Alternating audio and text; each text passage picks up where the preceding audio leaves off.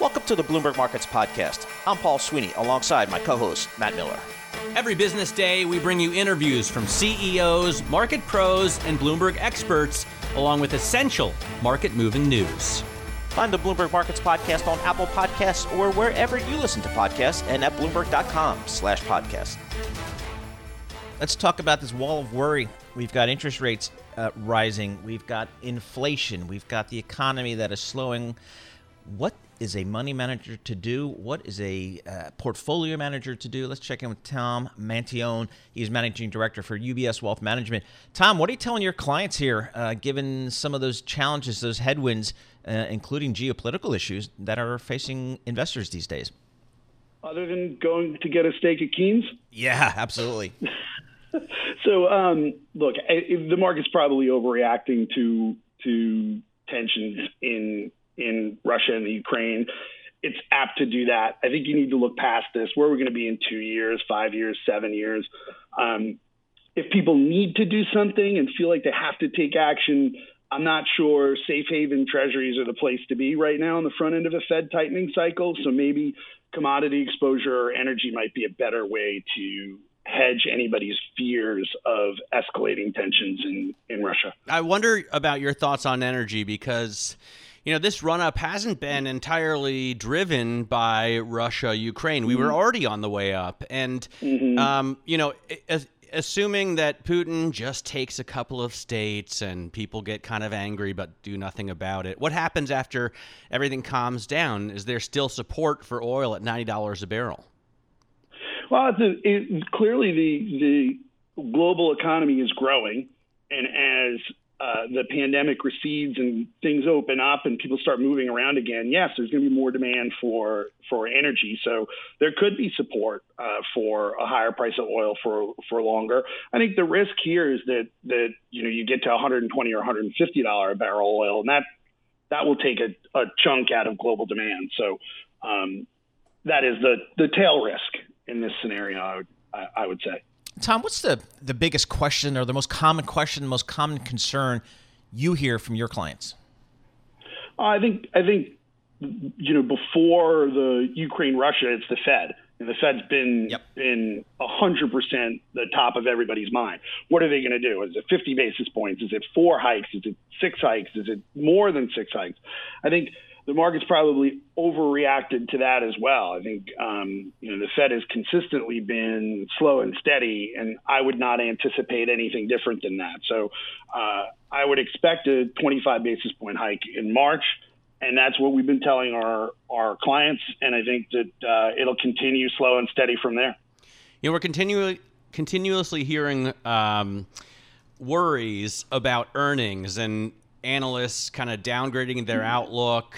Um, the quants over at J.P. Morgan say, um, you know, this glut of earnings gloom signals trouble for the markets. At the same time, J.P. Morgan's uh, uh, chief, uh, their strategist Mislav Matejka says um, stock pessimism is in vogue, but it's wrong. How do you how do you look at U.S. earnings, the U.S. corporate picture, and how that's going to affect stocks?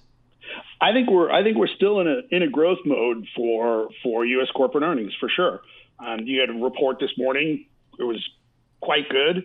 Um, I think the U.S. economy continues to show strength in the face of of inflationary pressures, and quite frankly, I think you know inflation will begin to subside. You know, for a host of reasons, right? Comps get easier. Uh, that's just math. But but more importantly, as people spend on services and not goods, that'll that'll help um, some of that inflation data as well. So, I, you know, I, I, I'm I'm kind of unconcerned. So uh, I'm on the I'm on the strategist side. I think I'm constructive and bullish on U.S. equities through the year. So I would I would tell people, you know, take advantage of of things you like here at this market right now, and Tom, definitely get some capital to work. Yeah, it's interesting. You know, the the Federal Reserve. We're looking at the WIRP function on the Bloomberg terminal uh, suggesting that the market's discounting seven rate hikes in calendar year 2022. Does that really bring yeah. t- to the fore the risk that this Fed overreacts and maybe does push this economy into a recession or at least, you know, uh, reset? I, think it's probably more indicative of the market overreacting to the Fed than the other way around. Uh, I, you know, it, it, would it would certainly surprise me if we saw seven hikes um, uh, in 2022. Uh, it, that that seems a little aggressive, especially given the backdrop, right? Um, you know that if if we do get escalating tensions, if oil prices do get over 100 bucks a barrel, that's going to cool demand. It's going to cool inflation. It's going to cool demand for goods and services. So, I, yeah, I, I, I, would go. I would I would play the flip side of that coin for sure.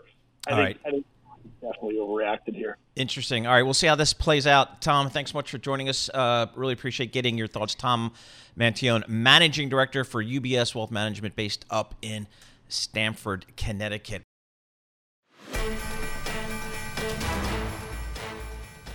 Let's get to our next guest straight away. RJ Gallo, he's no stranger here, Senior Portfolio Manager at Federated Hermes. RJ, what are you telling your fixed income portfolio managers at Federated Hermes uh, today? We're still staying short.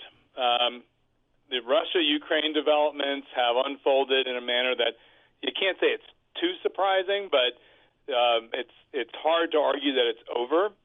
Uh, I think the key right now is uh, further escalation in Russia Ukraine grabs the markets by the collar and pulls them away from the inflation movie that we've been watching for obsessively for a while now.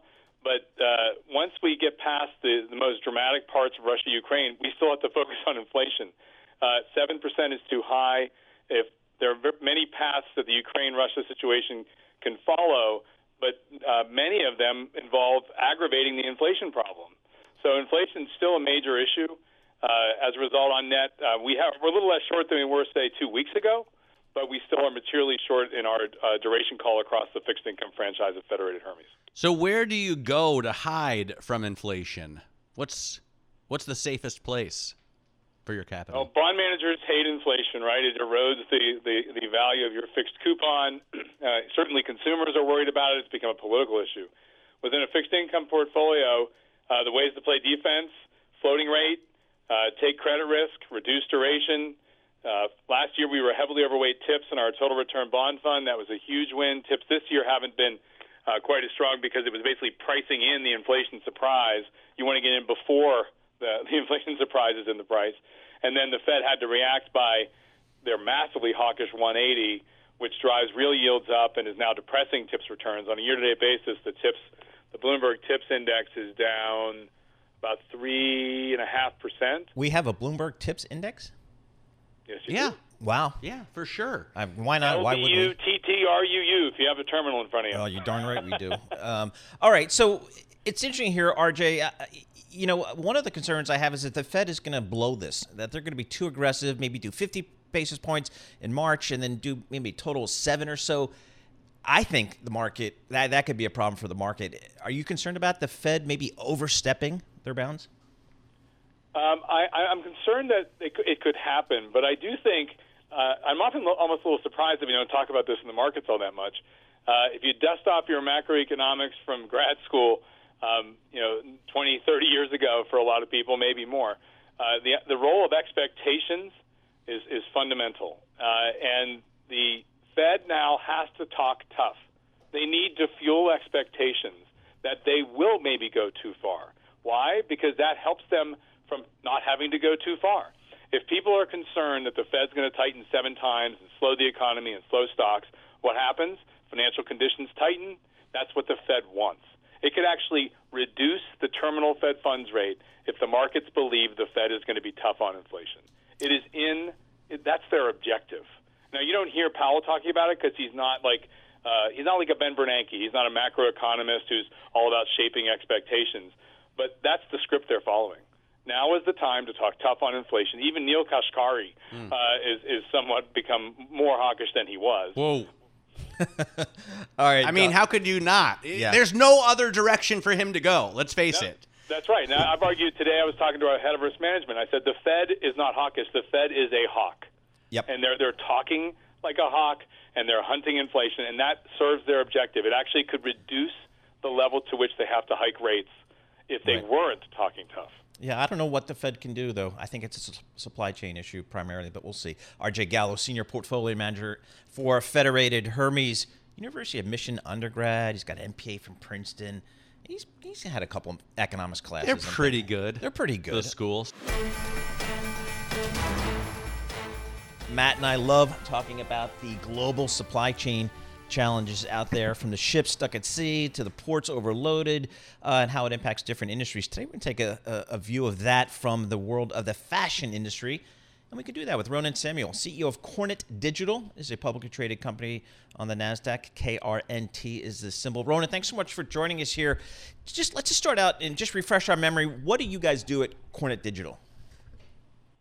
Yeah, first of all, uh, it's great to be here with all of you. And uh, what is uh, Kornit Digital is doing is actually transforming uh, the textile industry and the fashion industry uh, to on-demand sustainable production and changing totally the supply chain of this industry. So, um, how are you doing that right now as we uh, run into these incredible supply chain uh, woes and chip shortages? How much more difficult is it? Yeah. So, as you know, um, the supply chain uh, is, is broken, and specifically the supply chain for the fashion industry is, is, is totally broken. Um, the industry used to produce in large quantities in China, in Bangladesh, shipping it overseas, uh, and planning everything 18 months in, in advance, um, and trying to focus what the consumer and people will consume in 18 months from now, which is impossible. In today's world where everything is moving digital and the consumer would like to get things on demand and the generation Z would like to be unique, it's almost impossible to focus. And what we see today is that 30% of, the, of everything that's being produced is actually being thrown away. This industry is the second most polluted industry, and one of the main reasons is the overproduction that's being made in China and Bangladesh. What Kornit is driving is a fully different supply chain. Actually, what we are enabling is the consumer to order what they want in e-commerce, in any marketplace, um, any product they would like. The products exist virtually, does not exist, uh, was not produced yet, and only once the consumer order the product, only then it goes to production and being delivered to the consumer within 48 hours to his house. So this is the entire system is actually creating the new operating system uh, for uh, the fashion industry and for the textile industry. So Ronan, it, you know, for pretty much anywhere around the world, you look at a piece of clothing, you look at the tag, and it, it is made in China. And for a lot of industries, you know, we've heard about the the move to kind of onshore some production. Is that also an issue for the fashion industry? If I look at a tag, will I see made in the USA or made in Italy more going forward, do you think? It's actually what we see today is a move to onshore and nearshore production. We see massive move. Brands, fashion brands cannot anymore trust the supply chains that being produced in China uh, and they are moving onshore. We see production moving into U.S. Definitely with the trends of selling through the e-commerce, through the um, um, yeah uh, uh, digital uh, commerce, um, you have to change the supply chain. Um, and digital commerce enables the brands actually to provide endless amount of products, endless amount of, of design, which they don't need to carry. They don't need mm. to hmm. produce it in advance. And, and by that, enabling the consumer to choose what they want, when they want, and to produce exactly what the consumer needs without waste because it's being produced after the consumer placed the order. Ronen, you're not just uh, running Kornit. I mean, um, in terms of your your knowledge base, you also got your MBA at Northwestern. Paul tells me it's one of the best business schools in the world, and I, I just wonder about the considering the current news, the headlines of Russia and Ukraine. Um, we know that the economy in that part of the world is incredibly poor. Are they active in the global supply chain? Does that you know, I'm not asking if your specific business now uh, has needs there, but how much of a wrench does that throw into uh, manufacturing globally? So Russia is is a big uh, a capital for fashion, uh, but it's mainly for the local market. Um, so I do not uh, foresee impact on the global fashion world due to this uh, uh, potential war that uh, happening right now. for, but definitely, we're going to be an impact for the local market in Russia and Ukraine.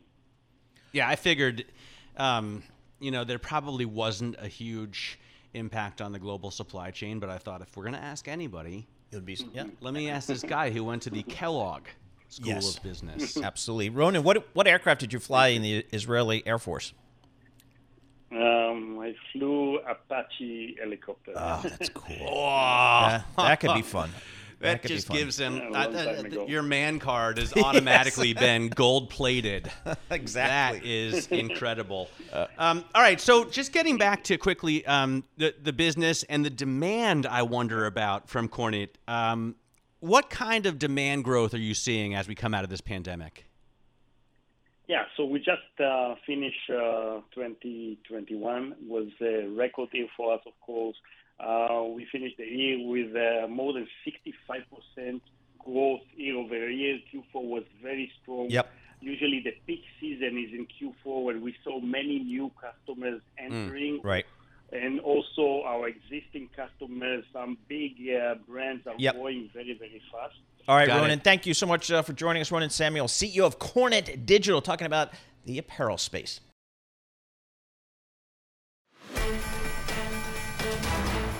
All right, let's switch the page here. Talk a little bit of satellites. Uh, you know, I've been reading stories that there's a lot of satellites in the sky, and you know, the risk is they start crashing into each other. I'm not sure if that's a, a big issue, but let's talk satellites with Emiliano Kargieman, CEO and founder of Satellogic. That is a NASDAQ traded stock, SATL. I think it was a SPAC situation earlier in the year. Uh, Emiliano, thanks so much for joining us here. Love for you to take, uh, just give us a quick overview of, of Satellogic. What, what are you guys up to? Thanks for having me. Uh, great to be here. So we are a, we're a satellite company, as you say. We build high resolution imaging satellites. So our satellites basically take very detailed pictures of what's happening on Earth. We have 17 around the planet today. We have the ability to image any point on the planet four times per day today. And we're launching over 200 satellites in the next few years to remap it will give us the ability to remap the entire surface of the planet, every square foot of the surface of Earth, every single day, so that we can deliver this data to improve decision making for governments and for every corporation around the world, financial institutions, and so on. What uh, what's the story with the price? Because I see the stock up at twelve thirty three in the middle of January, and now you're down at five seventy nine. What happened there? Well, the uh, the SPAC market in general, I think, has a lot of volatility lately uh, where you know we we came out, uh, we started listing and de-SPACed uh, um, earlier this year uh, after announcing a transaction with Liberty Strategic Capital to fully fund our business. And uh, you know, more than looking at the day-to-day of the stock, they were looking down and going to execute. But we think, you know, the current price, of the stock is significantly undervalued. So we recently announced the uh, uh, stock uh, repurchase program uh, because we just think the you know current uh, value that's what we value uh, represent value. By by the way, in terms of um, what clients do with your data, um, who who who wants these pictures and what are they using them for? Today, the largest customers are governments around the world, so the U.S. government and U.S. allies around the world that want to see what's happening. So, defense and intelligence purposes, you were seeing today on the news the situation in, in Ukraine um, uh, or customers will use the data to see what's happening there every single day, several times per day. How close can uh, you so get? Is, is, this like a like a Jason Bourne situation where like the NSA can can watch me passing someone, uh, you know, the micro tape in uh, Washington Square Park? No, that's still in the movies, right? We get to around 70 centimeters of resolution, which means, you know, each pixel in our image is around 70 centimeters or, you know, uh, two feet on on, on site. Uh, that basically means we can see small vehicles, uh, we can see uh, large vehicles, we can see movements, uh, we can see uh, individual trees in a plantation, for example. Uh, we can see individual buildings, of course, that sort of thing. But it doesn't get to the point where you can see, you know, read the uh, license plate on a car. So Emiliano, I guess we, you know, over the last couple of weeks, as we watch uh, the uh, newscast, we're seeing a lot of satellite imagery of military installations in Ukraine on the border and all that type of stuff. Is that something? Is that a part of the market, the military application that your company looks at? That has been the market for Earth observation up until now, and we are changing that way because our satellites have 100 times better unit economics. We can build the satellites for less than a million dollars. We can put them in orbit, and they get to collect data continuously in very high resolution. Because of this 100 times better unit economics than what any other satellite company has, we are now in a position to change this and make it so that everybody can afford it. So every financial institution, every insurance company, every agricultural company, they can all start affording now to okay. get this data that up until now only government Right. So if you're a small farmer and you want to see, you know, what's happening in your fields or, or what's happening with your suppliers, right. now you can afford that, you know, the same way that the U.S. government can go and look at what's happening on the other side of. All right, that's really interesting stuff. Emiliano Kargieman, CEO and founder of Satellogic, uh, fascinating story. Company just came public via SPAC.